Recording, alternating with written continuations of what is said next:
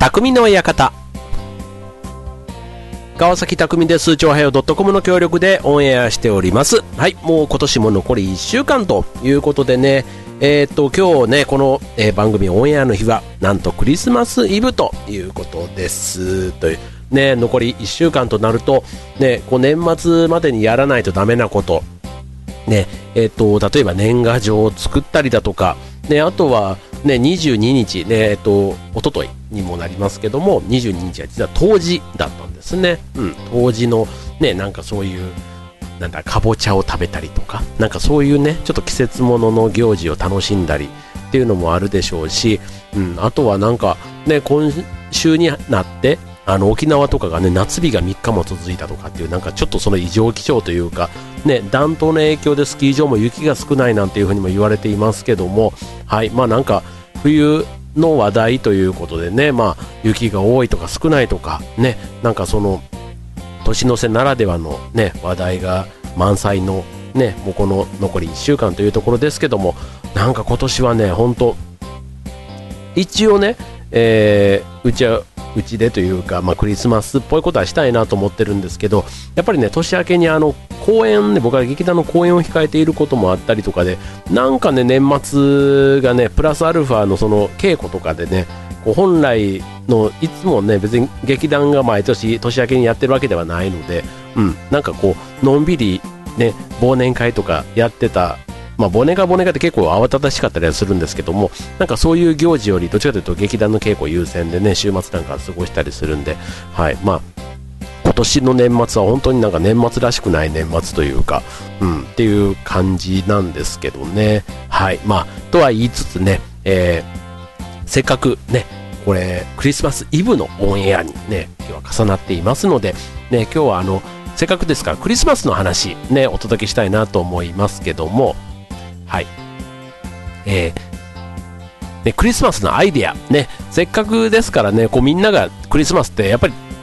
別にキリスト、ね、今日がどうのこうのクリスってなんかこう楽しいじゃないですか。ね、家でパーティーしたりとか、ね、友達と会ったりとか、あと恋人とね、過ごすっていうのもいいでしょうし、ね、なんかいろいろね、クリスマスっていう節目で、いろんな楽しみ方があると思うんですけども、はい、まあそんな中で、えー、せっかくですから、ね、大切なあの人に、ね、えー、こんなプレゼント、ね、サプライズはいかがでしょうかということで、えー、今日はお送りしたいと思います。クリスマスサプライズということで、えー、お楽しみください。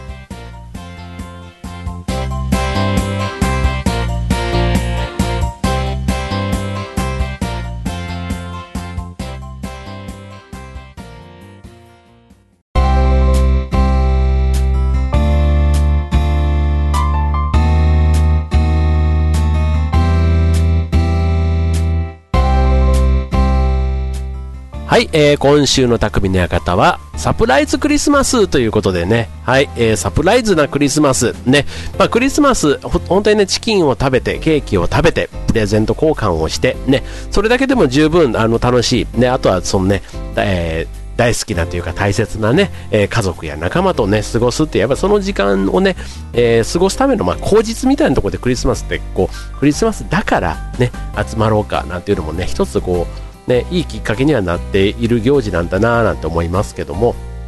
はい、もう本当にね、えー、ハロウィン、クリスマスということで、なんか、夏が終わったらずっとね、なんか、日本はこうイベントのまんま、こう正月までこう怒涛のように、こう言ってるような感じはしますけども、やっぱりクリスマスってね、なんか独特の、ね、この、えー、冬のね、こう、澄んだ空気にもっ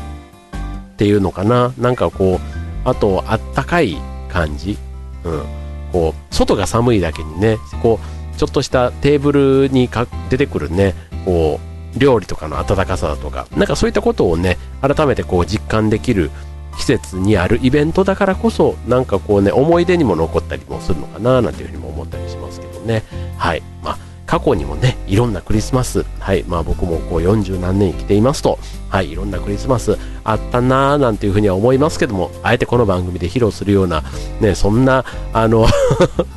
ネタばっかりではございませんので、はい、それはね、また個人的に私とお知り合いの方々に、えー、なんか、あれ何だったの？って聞いてもらえれば、はい、個別にはお話ししたいなと思いますけども、はい、えー、サプライズなクリスマスということで、決してね、あの、お金をかける必要はないというところをまずちょっと今日はねポイントにねお金かけたらいっぱいねまだねあんなこんなってできると思うんですけどもこんなサービス実はあるんですよというのをねまずご紹介しますとはいえー、一見ねしかもねあの一見というかえって思う、ま、えー、っとね、今日のコンセプト、えー、5000円以内というところです。5000円以内で豪華に見えるからこそサプライズというね、そのちょっとコストパフォーマンスがね、非常に良いということで、まずご紹介したいと思います。はい、一つ目、えー、リムジンのサプライズ。ね、まあ、リムジンといえば、まあ、超高級会社というかね、まあ、映画とか、あとは本当特別な結婚式だとか、ね、そういったところでね、えー、乗る機会はもしかしたら一生に一回あるかないか、みたいな、そういったところの車のイメージがあるかと思いますけども、えっと、これみんなでね、乗るというところがポイントなんですね。そうすると、えー、例えば8人でお祝いをすれば、なんと1人当たり5000円以下で、ね、利用できちゃうというね、そんな、えーと、リムジンのレンタルサービスというのがあるんですね。はい。これ、えっ、と、もうちょっと知りたい？じゃあちょっとね、えー、ご紹介しますと、まあ、リムジンのね、レンタルを単純にやっている会社があるんですね。うん、これでも本当にね、あの結婚式だとか、女性、えー、の女子会だとか、うん、そういったね、特別なちょっとなんかパーティーをリムジンでやるという、ね、これ別になんかクリスマスの時じゃなくても意外とね、使えるサプライズをね、今日はご紹介できるんじゃないかなと思いますね。はい、続いて、2つ目、えー、似顔絵ボトル。うん。これはね、えー、っと、写真を送ると、そのイラストを、えー、ワインに、えー、彫ってくれる。ね、彫ってくれるっていうところがすごくないですか？あの、書く、あの、ラベルのシールを貼るんじゃなくて、うん、彫刻してくれるんですって。うん。で、彫刻が、えーと、金色ゴールドで、ね、彫刻してくれるんでこう仕上がりが豪華に見えるということでこうメッセージだとか似顔絵の写真とかも入れてくれるそんなサービスこちらね、えーと、楽天市場で、えーと、父の日ギフトっていうので調べてくるとね出てくるサービスなんですね。はい。えっ、ー、とこれなんて言うんだろう。似顔絵とかないね名前入れとか彫刻ボトルとかそういったのでねえキーワード調べていただけると、うん、えっ、ー、と、4500円でこちら作っていただけるということでね、はい、これもね、もうなんか、オンリーワンな、やっぱりね、プレゼントっていうことで、これもらった人は、うん、こうね、値段とかうんぬんじゃなくて、やっぱりちょっとまずオンリーワンで、自分のために事前にこんな段取りをしてくれたっていう、やっぱりそこがなんか嬉しいところのような気がしますよね。うん。ね、なんか、あのーね、決して別にワインがね、まあそこで好きな人だって余計にいいと思いますけども、うん、あのー、なんか、絶対感動しますよね、もらったら。うん。というのが、えー、2つ目です。はい。で、続いて、えー、3つ目、えー、手作りサプライズケーキ。うん。あの、例えば、誕生日ケーキだったら結構手作りでやるっていうのもね、まあまあある話だと思うんですけども、あのどんなケーキを作れば、ね、喜んでくれるかわからないということで言うともうサプライズケーキ、ね、もうサプライズだけを目当てに、まあ、味とかなんとかというよりは、うん、その楽しむことを、ね、目的にしたケーキということでね、はい、でこれはなんかあの例えば、えー、っとそのいろんなマカロンだとかああいうのをねこういろんなお菓子をこう乗っけて、ね、あのあとはこうチョコレートっていうか市販のねああいうアポロチョコみたいなやつとかねああいったあと M&M みたいなチョコとか、ね、ああいったものをいっぱい散らして要は楽しくね、えー、ケーキを手作りして、えー、まあ、それが一つね話のネタにもなったりして楽しいと。であとは絶対市販では売っていないケーキのに多分なるわけですから、まあ、それはそれでね、まあ、楽しめるっていうところですね。はい。でちなみに、えーとケーキでもねいろんなねえー、っと、アイデアケーキというか、ね、ケーキはケーキでも、お寿司の具で作ったケーキとかね、まあ、ケーキの形なんだけど味は寿司みたいな、まあ、なんかちょっと複雑なあの組み合わせではあるんですが、まあそれもね、あの甘いのがちょっとっていう、もしね、人がいるようだったら、そういうね、お寿司でケーキの形をね、あえて作ってみる。ね、ちらし寿司とかああいったものだったらね、意外となんかいい感じでできできそうな気がしますよね。はい、ということで、ね、まあ、どれもサプライズ、なんかね、こう話題になる、ね、笑顔につながる、そういったところがもしかしたらサプライズのポイントのような気はしますね。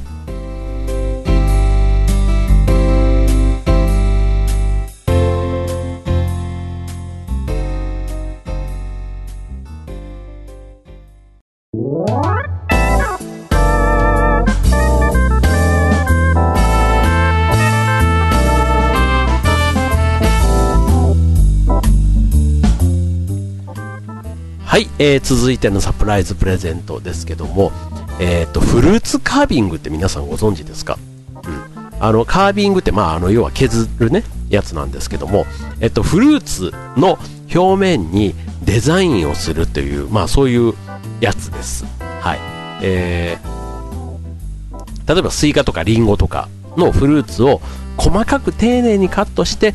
バラの花びらに見せるとか、もう本当ね、この辺はテクニックの話なんで、うん、あの、え、何これ？みたいな、そういう、うん、で、それがしかも食べれちゃうっていうね、その辺がまあポイントになってくるわけですけども、うん、あの、例えばスイカ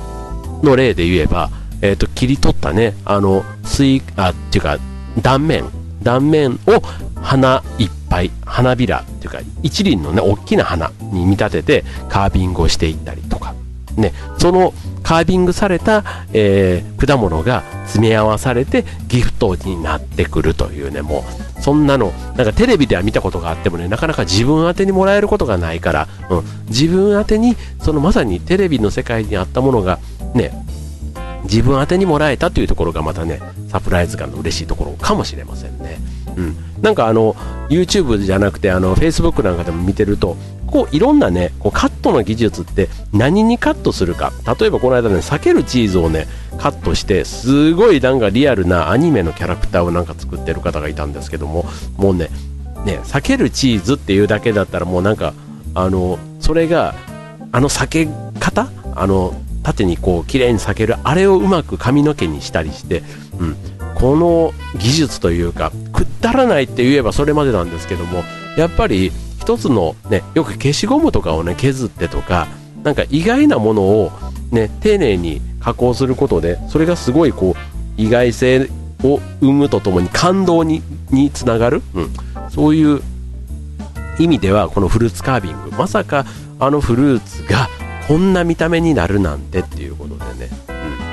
うん、ねやっぱりそういう意外性というところが、ね、サプライズという意味では大事なんでしょうね。はい続いて。はい。えー、開けると出てくるバルーンアート。ね、これあの、バルーン、今ね、あの、5000円以下で豪華に見えるというところがポイントなんですね。うん。だからこれ、ね、1万円、2万円とかね、何万円っていうところになってくると、またね、こうもらった方もね、ちょっとえって思ったりする一方で、うん。この5000円以下っていうところがね、まあちょっと、あの、ちょっと背伸びしたサプライズ感っていうところで、なんかちょうどいい額のような気もしますよね。うん。まあ、年に1回だからみたいなところで言うとね。はい。で、開けると飛び出すバルーンギフトということでね、うんと、例えばね、箱の中からブヨーンって出てくるということなんですけども、これはまあ、あの、女性だけじゃなくてね、えー、子供とか、ね、あとは、意外とね、おじいちゃんおばあちゃんとかでもね、こういうちょっと、あの、子供っぽいんですけども、こう、なんかちょっとほんわかするようなもの、うん、意外とねあのバルーンっていうのをプレゼントでもらうってありそうでないんですよね、うん、なんかこうお店とかに飾ってあったりしてね一個一個もらったりすることあると思うんですけどもバルーンをメインにしたギフトってなかなかないと思う、まあ、結婚式の時とかねそれこそあのこう飾りとしてねバルーンってたくさん使われるのでそういったものをねこう終わった後にもらったりする機会はあったとしてもなかなか自分家にねそれの塊が届くなんていうことはあまりないと思いますので、はいまあ、そういったね、えー、ものも一ついいんじゃないかなというとこですね。はい、あとはちょっとね、えー、本当に珍しいものということで言うとうんとこれはね、えー、ちょっとかなり珍しい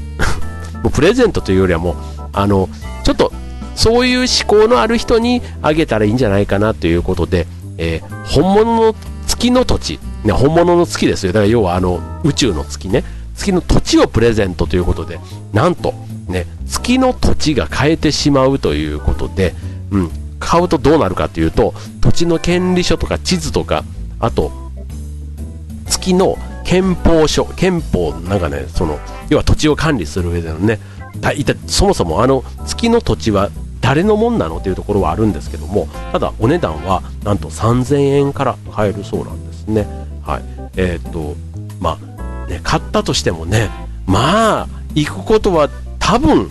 ない月の土地だと思うんですけども、うん、なんかあの一角のねうさぎのこの耳の付け根のこの部分に自分の土地があるという風になればもしかしたらねお月さんの見方が変わるのかもしれませんね。なんかあの、まあ、それもね一つのこう話題というか昔ねアメリカ横断ウルトラクイズっていうねクイズ番組があってなんか優勝者にどっかの無人島のプレゼントだかなんか油田のプレゼントみたいなのがあったんです要はクイズ番組のプレゼントですよ、うん、であったんですけども、まあ、それをいただいたからといってなかなかそこにね行くことがないからねあれ売ってしまってどうなるのかとかちょっとよくわかんないんですけどもなんか行くことがない場所に自分のなんか権利のものがあるっていうのがなんか不思議なあのなんかそこにあることによって、うん、その無人島とかその国に対して全然愛着がなかったけどもなんか妙に親近感が湧くというの、うん、だからこのお月さんに土地を持ったことで、うん、なんかこう月の見方が変わるっていうのかな、うん、自分の一部が宇宙のどっかにあるっていう感じがして、うん。ね、だから僕のね、えー、川崎という名前でその土地を買えばお月さんのね本当一部ですけども、はい、自分の一応ものになっているということで、うん、なんかそれがねこうまあ、その後ね別に税金とかかかるわけでは多分ないと思うんですけども、まあ、そういうね、えー、お月さんの土地を買うこともできるということで、まあ、値段がねさっきの5000円以下3000円から買えるということですから、うんまあ、興味がある方ねぜひちょっと、えー候補の一つでね見ていただいてもいいのかなというふうに思いますね。